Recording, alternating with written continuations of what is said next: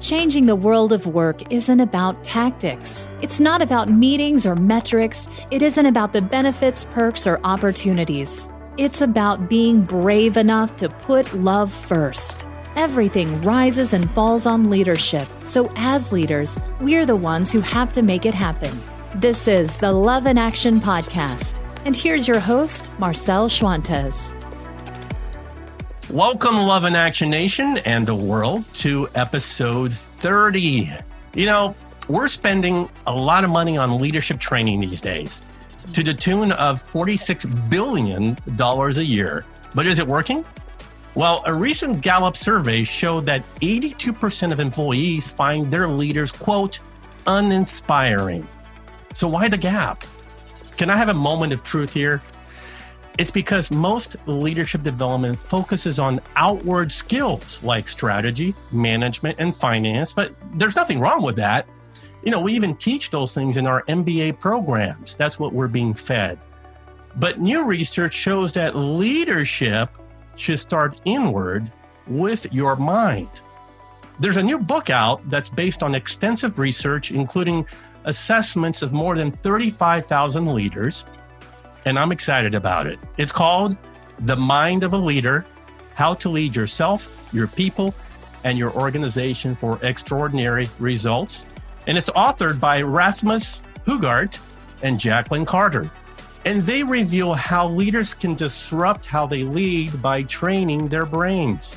And I'm excited to have one of the co authors, Jacqueline Carter, join us on the show today to share some of the ways we as leaders can do that. Jacqueline is the international partner and the North American director for Potential Project. She has over 20 years of experience working with organizations around the globe to improve performance. Her clients include Cisco, Accenture, Marriott, and Google, to name a few. Jacqueline is a sought after speaker and she's appeared on numerous TV and radio talk shows, and she's a regular contributor to major publications, including Harvard Business Review. Jacqueline, it's a treat to have you. I can't wait to dig into this book. So, welcome to the Love in Action podcast. Well, thank you so much. It's wonderful to be here. And thank you for all the work that you do around Love in Action. It's very close to my heart. So, I'm just really appreciative for this opportunity to chat. I appreciate that. I appreciate that. We always start with a gratitude moment. What makes you smile when you get up in the morning these days? Ah, there are so many things that make me smile, so it's hard to pick just one. But I certainly, every day, I look for signs of hope. And I think it's very easy in our world today to be depressed about whatever it might be that we might be depressed about, because I think that there's a lot of things that are we're inundated with that are negative. And for me, what I love to be able to see is the stories and experiences of hope where people show kindness to each other, where leaders, you know, take a moment to really check in with their people and and really ask how are you doing and stay around for the answer and really want to find out. And there are so many of those moments that I see on a regular basis. And I think in my work, it's I feel so privileged to be able to support leaders and to be able to be more of the best kind of leader that they want to be. And every day I wake up, and what gives me hope is to be able to know that they're receptive and interested and maybe listening to this podcast. And that's what gets me up in the morning and makes me feel like this is going to be a great day. I'm going to do my best. Mm, mm. So we are so aligned in that respect getting up in the morning to, to, to do the same things. And it's i mean that's why the book speaks so much to me. It's about for me at least the work that i do is shifting mindsets around how we engage our employees how we come to work. And uh, so before i dive into the book though let's get a little familiar with your work because you mentioned your work. So uh, when I, I, frame it like this we have to shout out to uh, simon sinek. What is your why well, the why is already what you talked about in our mm-hmm. work. So, Potential Project, a global organization, we've been around for over a decade and had the privilege of working with many of the companies that you mentioned. And what we found, especially over the last five years, is that the leaders that we worked with were increasingly overwhelmed, overworked, good people, wonderful people, but there wasn't enough hours in the day, so they weren't getting enough sleep. The research actually shows the less sleep your leader gets, the more likely you're being not engaged. So just over and over, we were seeing what we actually started to term a leadership crisis. Mm. Our why was really to try to understand what was going on with leaders today. Yeah. And, and really, what we found was that it's tough to be a leader today, and it's not getting any easier. And so, we really wanted to peel that back, not just from our own observation and our own work with our clients, but really come at it from a research and a science perspective. And what we found, and again, I think we'll get into this more in detail, but just to give you the highlights of it, is that basically we found three major things. The first thing is the workforce has dramatically changed. It used to be that people were happy to get a job. I remember many years ago when I started in my career. And I felt privileged to be able to, I was with Deloitte Consulting. I felt privileged to be able to have this amazing job and this amazing opportunity. And not that people aren't happy to have a job, but people are looking for more than that. They're looking for meaning. They're looking for purpose. They're looking for something called happiness. I mean, mm. as a leader, how do I create happiness for my people? I'm working on creating happiness for myself. Right. And that has dramatically changed because the war on talent, talent has won. Top talent can work for any organization in the world from their living room. So now this idea of being able to create this con- these conditions where people feel connected, it's a it's a big ask for leaders, and most leaders are ill-equipped to be able to do that. So that's the first thing is the context has changed in terms of the expectations of the workforce. And by the way, you know, you could say, oh, that's those millennials that are so expect, you know, have these expectations. But in our view, we all want to feel like we're contributing. We, yeah. we all want to feel like a great sense of purpose. The second thing that we found, and this is what you mentioned, is that leadership is not an outer game, it's an inner game. And so it has to start with understanding your mind, managing your mind, leading your own mind, so then you can lead your people and lead your organization. And thirdly, what we found was that there are three core qualities that are essential for leadership in the 21st century, and that's about mindfulness, selflessness, and compassion. And again, happy to talk more about those but as i said i mean that was really our why was to try to uncover the challenges for leaders today and find out what it's going to take to help all of us be able to realize more of our potential as leaders uh, Jacqueline, you know, this is a calling that could extend 20, 30 years from now for you.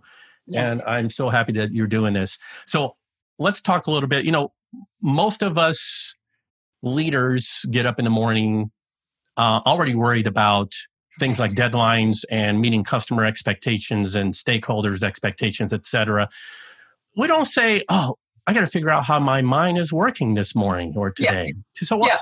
why is understanding how the mind works so crucial for leaders to drive performance and drive results well, I would say actually, and that's the, the, the pivot that I would take. If there's one takeaway that people could have, it's exactly as you said.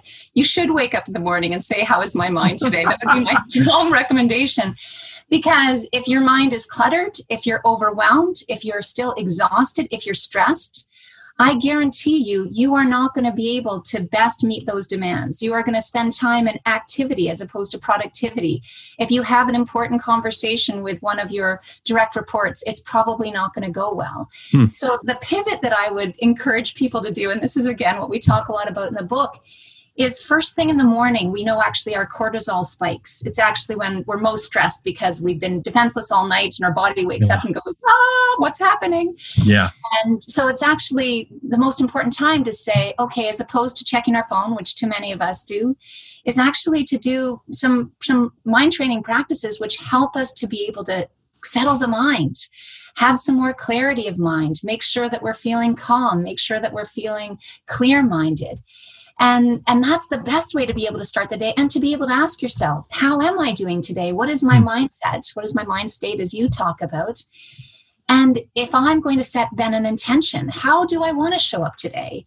And that's actually one of the things that we find is that if you don't set an intention, then your day will just happen. But if you really set an intention, you know, maybe I didn't get as much sleep as I'd like to. Maybe I do have a really pressing deadline.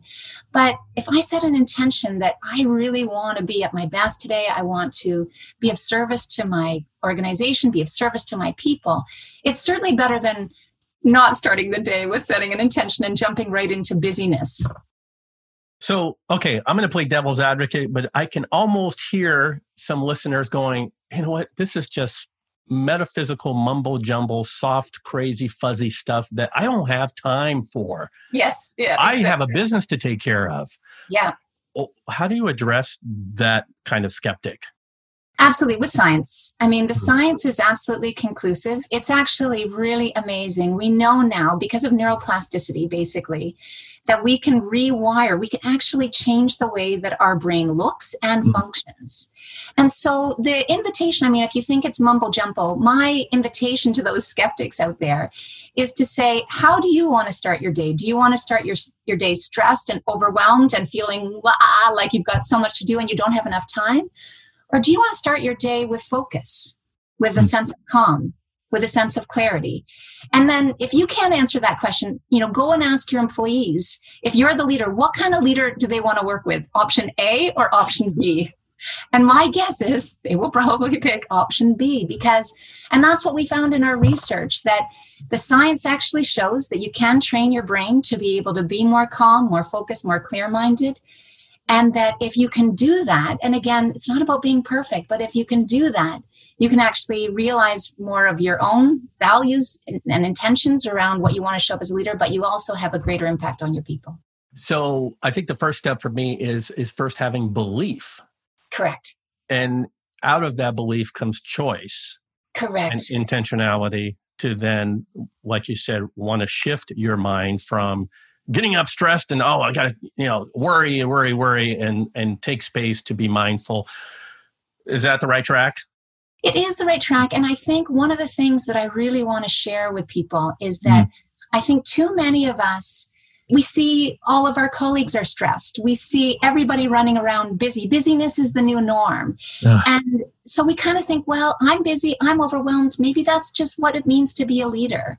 And what we have seen, and we have evidence, and it's in the book, but it's also, I think, my appeal to people is get off this train that you know we don't all have to be busy. Busyness is not productivity. Busyness is not healthy. It's not healthy for our bodies. There's so much research that shows that it doesn't you know stress some a little bit of stress is good but a lot of stress actually is negative for anything that you can possibly imagine that you have. Too much stress makes it worse. And yet we all have this idea that well that's just the way work is today. You know we don't have a choice and for all of us as leaders, we do have a choice. We have a choice for ourselves, and we certainly have a choice for what kind of organization and culture we want to create for our people. And that's, I think, the belief aspect is believe that this is actually not healthy for us. And we can have an inflection point where we say, you know what?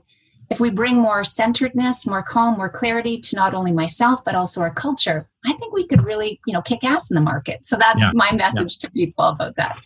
I'm so positively stoked about this because now we have even more evidence. I, I'm dumbfounded that the three foundational qualities, which is kind of the framework for the book mindfulness, selflessness, compassion. And I've been preaching this stuff for years now, Yeah. especially the, the last two. And now we have even more evidence to support that people need to start from this base of these qualities that we need to employ in the workplace. We need to start with our minds uh, shifting to these three things. So let's unpack these because some of these we need to define better. So we'll start with mindfulness. Um, how would you define it in your own words? The simplest way, and there's lots of different definitions of mindfulness, the simplest way that we look at it is basically to be here now. We know that we have lots of things going on in the world and our pressures and demands, but mindfulness is basically the ability to be able to show up in this moment, to be able to be focused on the task at hand, aware of what's going on around us, and it's about making that critical choice that you talked about earlier. I can choose to be distracted by all of the pressures I'm facing, or I can choose to be here now. Simple, that's the definition. So why is that so important for leaders today? Well, exactly. It is so important, I think, not only for leaders, but of course for all of us, because again, and the research bears this out, but it also just makes intuitive sense. Is well, one thing I should actually just back up from a scientific perspective. One of mm-hmm. the other reasons why this is so important is because we know that our mind has a natural ability to wander. And this is actually one of the things that I think is really important about mindfulness is I'm not saying that, you know, it's it's not easy to be focused and present all the time. We know that from a neurological perspective, our brains do have a natural tendency to wander. And in fact, the research suggests that actually 47% of the time, our mind is wandering. And they actually, the quote that they say is that from an evolutionary perspective, it was an advantage to human beings to have a wandering mind. If you think about it, the guy or the gal that could sit and focus on the fire they are not our distant relatives. They got eaten, right? Like they, our relatives had wandering minds. They were distracted. They were the ones that were like, oh, you know, there's a rustle in the bushes over there. I think we got to move. Or look, that could be a wheel. I mean, those were our ancestors. And so our mind's natural ability to wander is actually, it's, it, it can be a good thing for creativity. But you put a wandering mind in our distracted, always on, high pressure, very complex environment and you have trouble. So, getting back to your question about why is this important for leaders, is what the research actually shows is over the last decade, our ability to pay attention is getting less and less and less. Mm. And simple things like oftentimes when we talk to leaders, they'll come up to me and say, You know, Jacqueline, I used to be able to sit and read a book. And now I find my attention just wanders. Like I'm, I'm engaged in the book, but then I'm looking for the hyperlink. And, and so this is actually critical for us because we know attention matters in business you know, no matter how much time you have, no matter how much skills, if you can't pay attention to the task at hand, you are not going to be able to get it done well. And similarly, as a leader, if you can't pay attention to your people, you're not going to be able to engage them, be able to understand them, be able to lead them well. So it all comes back to attention matters in business today. And mindfulness training helps us manage our wandering mind, which it naturally has a tendency to do, but helps us to be able to basically train the attentional muscles so that we can be more focused, more effective. I love it. I love it. Okay, so I, I, had to ask this, yeah, because people are wondering how to actually practice it, like especially in the morning, right? We wake up stressed, so that would be an a really good time to do it. What's a good technique? Is there like a breathing thing, or how do you practice it? So that we can get practical here. Absolutely. So the way that we introduce it, and as you mentioned, I mean, we've worked with many, many, many global organizations. Mm-hmm. And what we do is it's first of all, we base the training on science. So I just mm-hmm. want to say that before I tell you the method. It's backed by science and has been shown to actually change. It's a neurological intervention, rewiring your brain to be more focused, more calm, more clear minded. But we keep it simple because if we gave you something complicated, that would be cruel. You people have enough complexity in their lives. So we make it as simple as A, B, C, D. And should I walk you? Do you want me to walk you through Absolutely. Absolutely. Right. I'm taking notes right now. All right. Well, actually, well, why don't we do a little practice together? And, okay. and so basically, what we'll start with is the A is for anatomy. And what I'll invite you to do, and again, hopefully people watching the podcast can join in, is just to take a moment to notice your anatomy. Are you carrying any unnecessary tension in your body? Exactly. And so just invite a sense what we know is that all of us carry too much unnecessary tension. So it's just an opportunity to be able to release and relax. And then the next step, the B is for the breath. If we want to train our attentional muscle, we do need an object to focus on so we know whether we're focused or we're distracted. So, what I'll invite you to do is to just, and if you want, you can close your eyes or just have a downward gaze so that you don't feel conscientious about it. But just to simply turn your attention by choice to the simple experience of breathing. And just observe the breath.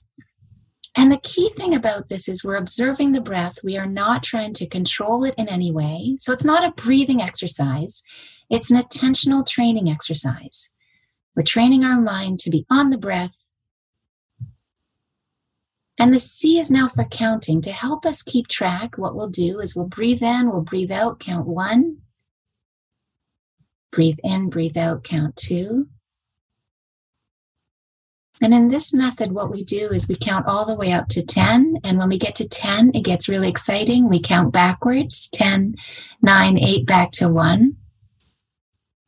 And just continuing in cycles. And the D in this method is for distractions. And the invitation here is that the distractions are actually our friends. When we find that we get distracted by a thought, by a sound, by a sensation, we celebrate that moment of mindfulness. Because when we're aware that we're distracted, that's when we can make that choice. We flex our attentional muscle, come back to the breath, and simply start counting from one again.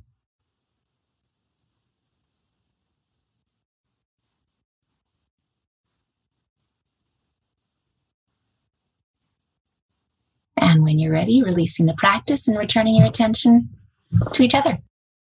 Ooh. Okay, so here's what happened. I was able to actually hear my my own breath for the first time in I don't know how long. Nice. Wonderful. Like I could hear myself breathe. That's amazing. Yeah. And then I started to pick up the noise that I'm in a little studio here that it's in a basement. It's very quiet. Yeah. And I picked up all of the uh, buzzing noises from the, you know, electrical stuff on the in the walls, and that was all of a sudden deafening to me. It was like, wow, uh, right? You know, and then the the distractions. That wasn't really the distraction. It's just that I picked that up, exactly. um, you know, in my hearing for, for for the first time. And but the distraction was releasing myself from. Oh wait a minute! I am in a podcast recording episode and I, I, need to focus on my next question or what am I going to ask Jacqueline next? I'm telling you, I lost myself completely and I wasn't even worried about I forgot that I was in a actual recording conversation. Wonderful. Well, and I think, you know, and that's it is, you know, it, it's again, the, the idea of the method is simple. It's not necessarily easy, but it's simple to do. And the idea is to just be able to have that moment to let go of all of all of the worries, the next question that you're going to ask, the next thing on your, you know, to-do list, to just be able to be present and then tuning into your environment. And what you shared was amazing. And that's really the experience. There's two things that you achieve with mindfulness in this simple practice. Is one is the ability to can I be focused on on an object of my choice? So in the training, it's the breath, but it's actually really you know you apply it then can i be focused on the agenda or the people in the room you know so you apply the same training then you apply it to be able to be practical from a workplace perspective but the other thing that this training does is it enhances our awareness we start to be aware of you know the, the sounds around us and in a practical sense as a leader we also tune in to wow, you know, one of my team is actually not having a good day. Wow, if I had been too busy and too caught up, I may not have noticed that. Or maybe there's a really awesome idea that, you know, if again, if I'd been too busy, too cluttered, I wouldn't have been able to tap into that opportunity for creativity. So that's yeah. simple training, but extremely powerful. That's fantastic. And I also realized that some of my muscles that were tense. I started to relax to the point where I'm like, I was slouching because right. I was so relaxed. So for the skeptic again, yeah. that's listening going, okay, Marcel and Jacqueline are, are leading us in an exercise of holding hands and singing kumbaya. Yeah, yeah. You have stories about how this has improved corporate cultures in okay. some of the biggest companies that I mentioned in my introduction. Can you yeah. share one? I'll give you a really simple ROI on mindfulness training. Yes. So simple. And my invitation again for those skeptics would be how effective are most of the meetings in your organization? And most people would say, not that effective. And the number one reason why meetings are not as effective as they could be is because people, their minds are wandering. People aren't paying attention. And one of the organizations that we worked with, they implemented, and we have basically ways. So our focus is not just on the ABCD, because that's good, but it's not enough. Our focus is looking at ways to be able to apply these to daily work activities. So look at, you know, what would a mindful meeting look like? And this organization, just by applying more mindfulness to their meetings in very simple ways, they were able to decrease their meeting time by 35%. Okay, so I bite. What would a mindfulness meeting look like then? Yeah, so it's a couple of things. Number one, it's basically making sure that there's clarity around the agenda because if we're not clear on the objectives or why we're here, we're not going to be able to be focused. And so, one of the rules we have is that, you know, and this has actually been amazing for a number of leaders that we work with, is that if they don't know what the purpose of a meeting is 24 hours in advance, they should cancel it because they're going to mm-hmm. waste time. I mean, unless the meeting is, you know, hey, we're here to just explore something or update, but then that's the objective, right?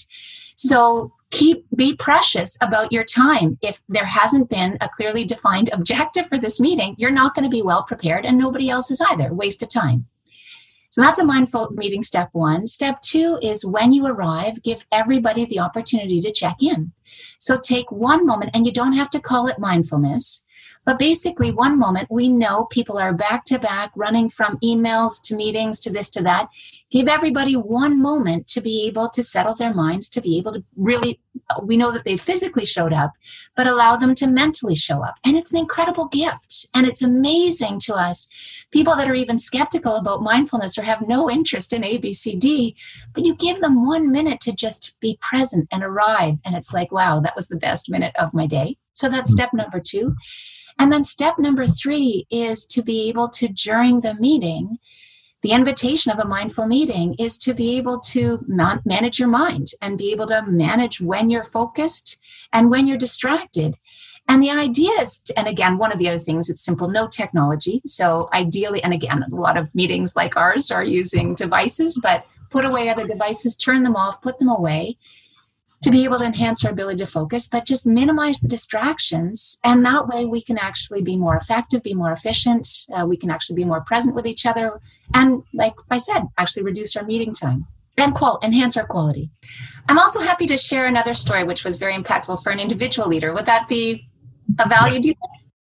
Absolutely. So this actually, and again, to be able to speak to those skeptics. So there was a leader that we worked with, senior guy, very smart. He was a partner within a financial services organization. And what he experienced, and, and again, you can see if you can relate for those people listening, is that he would consistently get negative 360 reviews. And it was really frustrating for him because he had risen up the ranks. He was very smart, very successful in other ways, everything except for engaging his people.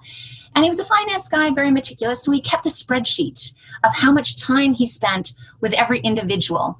So he would actually, you know, let's say, you know, okay, today I spent, you know, 30 minutes with Bob. Bob better not say anything bad about me because, you know, and he would track this very meticulously. Didn't have any benefit. He actually started, and again, ABCD, 10 minutes a day, and you could do it just five days a week, not seven days a week, because it is around helping you to be more effective at work. And in addition to that, as I said, what we, our specialization is not just ABCD, but how to apply it to daily work. So, how to apply it not just to meetings, as I shared earlier, but to being more creative, to being more goal focused, to being having greater priorities, to being more present with your people. So, through a series of actually, it was just 10 weeks of working with him, what he found is that all of a sudden, after years of trying all different kinds of strategies, it was this mindfulness training that actually really truly helped him. And his insight was specifically that what he realized is all this time he was spending with his people, he thought he was listening to them. What he was really listening to was the thoughts in his own mind, which were things like, I know the answer to that question. Or, gosh, when is that person going to stop talking because I got something else I got to do? And he's not a bad person. We all have that experience. But because he was able to be more aware, he actually was able to quiet the voice in his own mind to be able to be more present with people. And what he found, and this is actually such a great little exercise for anybody to try, is that when we quiet the noise in our own mind and be more present with people, they actually feel it Mm. And they actually tend to speak less. And that's really what he found is that after just 10 weeks, he actually noticed on his spreadsheet that he was spending less time with people, but he was getting much better reviews. And so for him, it was just such a tangible evidence for the value of when we're present with people, when we're more calm, when we're more clear minded. They feel like we're there, and it actually enhances our ability to be able to be more effective. Mm. I wanted to back up to the meeting, but maybe this is applicable to just any time during the day. Is what do you do with your devices to be more yes. mindful? Yes, exactly. These uh, these devices that we all love, or we call them weapons of mass distraction, and they should be seen that way because although they're amazing, I mean, I can't imagine uh, life without my smartphone. But just be really clear. You think you're smarter than your smartphone, and you are not. These devices are designed to distract us. They're actually, if you go on social media, which many of us do, we know that these social media giants, without being critical, but they do have neuroscientists basically designing these tools to be able to maintain our attention because the more clicks that they get, the more time that we spend are the way that they be able to to make money. Right. And so we really need to be really mindful about how we engage with our technology and ideally make sure that it's working for us as opposed to limiting our ability to be present with people and limiting our ability to get things done. And so a couple of simple tips is turn off all notifications just turn them off. Decide when you want to check your mail or check your messages as opposed to it always being calling for your attention. When you're in meetings, put those phones and devices away. The research actually shows 100% that even the mere presence of a smartphone during a conversation, even if it's not beeping, buzzing, or vibrating, negatively impacts our ability to feel connected with each other. And in addition to that, just to be able, you know, and other, other things, you know, have times when you completely restrict access to them. So, you know, when you need to get good sleep, don't sleep with your phone, not a good idea. But also other things like, do you really need all of those apps? A lot of them are just a distraction fest. Do you need breaking news? Uh, lots of ways to be able to better manage your mind, to be able to get the best of your technology without it getting the best of you. Mm, okay let's talk about the second foundational quality that you're you found in the research. And this one i'm just geeked up about because i write and speak often on it and that's selflessness. Yes. now in the right context though because you know i'm a parent and i know that my six year old child needs attention and he's got needs and i have to be selfless in providing him with his needs right? So from a business standpoint though and from a leadership standpoint, what are we talking about here? Yeah, absolutely. Great question. So, to give a definition of selflessness, it's basically to not allow our own natural egoistic tendencies get in the way of us being good leaders. And to unpack that just a little bit more, when I say natural egoistic tendencies, we naturally have a self referential perspective. We naturally see the world from our point of view, from an I, me, my realm, basically. And the key thing about selflessness is I mean, you can just say, like, right now, are we both having the same experience of this podcast? Yeah. Well, are we? Are you sure? From a what's in it for me and what's in it for you sense?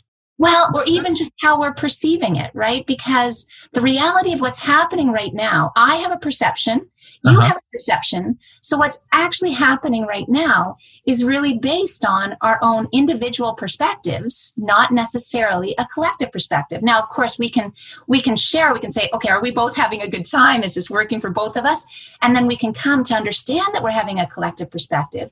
But if I just assume that my perspective is true, I am in trouble. And that's really getting into what we mean by not letting our own natural egoistic tendencies get in the way. Because if I think, hey, you know, I'm a great leader, and the research actually you already shared it backs us up, many people will say, mm. no, actually, not so much. And so the key thing again is that it's hard though because we naturally have a self referential view. So, selflessness is first of all to make sure we break free of that, to be more curious, What's your experience right now? How are you doing?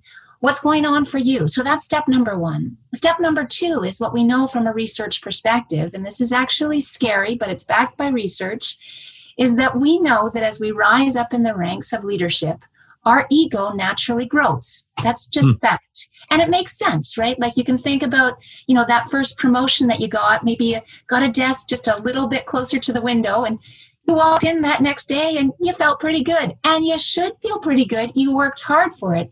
But if you start to think you're better than everybody else, you are in trouble.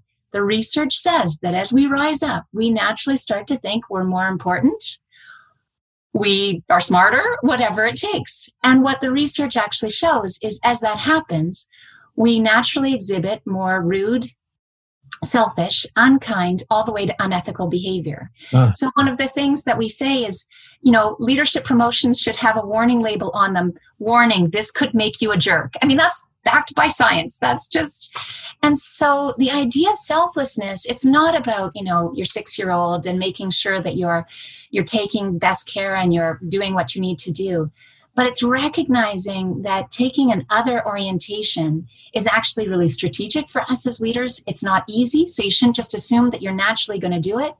And actually, to be able to be intentional about focusing on your people and their needs and how you can best be of service. So it's unconditional. Well, I would say that it's not necessarily unconditional. It's more about intentional. It's about because you know, there may be times when you have to make tough choices. Of course, you know, like it's not about serving whatever your people want, obviously, but it's about making sure that you take the opportunity to not let your own view of the world, your own egoistic perspective rule the day. And so the foundation of it is to really bring more humility into your leadership and more gratitude, which again, I know speaks to you very mm-hmm. well. Mm-hmm. But it's basically because, again, if I think that I'm successful because I'm so smart and so great, that's one, that's crap. I mean, I am successful because I've had so many people that have helped me in so many ways, and so many people in my organization that are enabling me to be able to do this podcast right now and to be able to take advantage of an opportunity to be able to be humble about my success and grateful to all the people that support me is not only good for leadership, but it's actually healthy from a neurological perspective because it brings us into a place of being able to create more connections, create better engagement, to be able to to create better, mm-hmm. healthier cultures. Okay, okay. And the third one is compassion. And yes. yet, uh, so many people actually confuse compassion with empathy but it's different. How would you define compassion and why, and why is it so important for leaders? Yeah, absolutely. So, empathy is actually a challenge for leaders. And so many leaders have been told you need to be more empathetic. And of course, language is difficult, so let's look at definitions. Empathy is actually triggered with feeling with somebody. So let's say I walk into your office and you're having a really bad day. You've got like so much pressure, so much demands. Empathy is a way for me to be able to say, wow, like I've I've been there. I can feel that. That sucks. Now, if I only feel empathy, what could happen is I basically sit down beside you and go, Yeah, this job sucks, right? And that's not healthy for you. It's not healthy for the organization. So, and that's actually activated. Empathy is actually activated in a certain part of our brain. And we know that people don't have that activation are actually psychopaths. So, it's a very important thing to be able to empathize with other human beings. Mm. But compassion is actually the intention to be of benefit to others. So I walk into your office, I see that you're struggling, and a compassionate approach for a moment I'd be able to, you know, be able to connect and say, wow, that's challenging. But compassion is activated by a different part of our brain where we say, how can I be of best service? And there's a couple things when you're in that space of compassion. One of the things I could be, you know what, Marcel, I think that you just probably need to figure this out on your own. And the most compassionate thing I can do is actually walk away and let you figure it out because you're smart. You'll be to be able to determine the best path forward. Or I could sit down and say, hey, maybe we need to work, look at realigning your priorities. So, a compassionate approach, what happens with empathy is oftentimes empathy people can get sucked in. They can have empathetic burnout. They can get exhausted themselves. And they can also, one of the things we know is that we empathize with people that are more like us. So are more likely to have not be able to see things from a diverse perspective, which we know is so critical in our environments today. So again, compassion enables us to be a little bit more objective, to be able to connect with people, but really that intention to be of benefit, which is much bigger than just an empathetic approach. Would you say that compassion, then, if you can extend it to this point is to remove the boulder from someone's shoulder and alleviate their suffering? Because i've heard that a lot in uh, buddhist uh, spiritual beliefs and even the ceo of linkedin. Yes himself uh, espouses through you know uh, compassion in that way. Is that accurate? That's exactly it. And the reality is so it's it's we know that you know life is challenging work is challenging. It's not you know most of our jobs now are very complex. And the idea is to be able to for compassion a compassionate approach is really to be able to look at ways to make life a little bit easier. And we know that there's a lot of things in workplaces today that create unnecessary pressure unnecessary stress and if we can, as leaders, help to alleviate some of that unnecessary stress and pressure, that's gold, right? To be able to help us to be able to, to create kinder and more effective workplaces. Yeah, yeah. So one of the things that I believe that gets in the way of compassion and gets in the way of uh, you being selfless is fear. Correct. And I think that fear, while it's a great motivator in the short term, yes, um, it doesn't work and it's not sustainable why do you think fear is still so prevalent in how businesses are managed today when the evidence is so clear that things like care and compassion yeah. leads to high performance?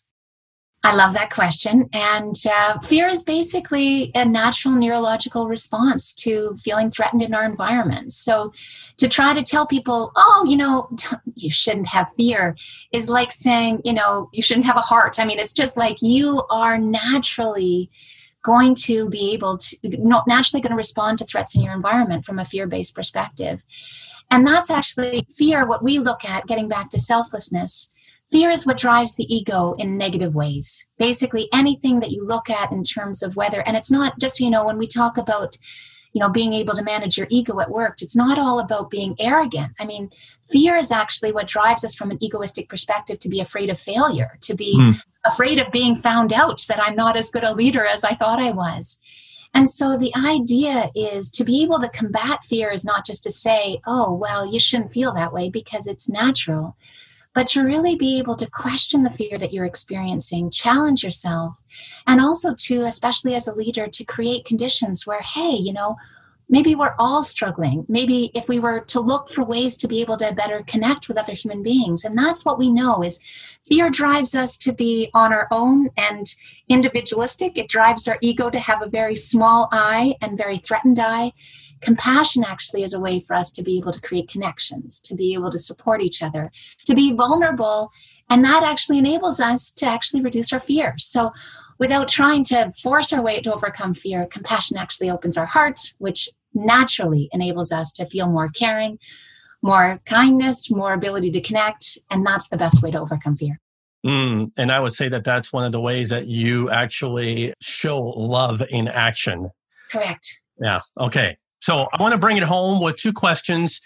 Personally, what's really tugging at your heart right now that you would like our listeners to know?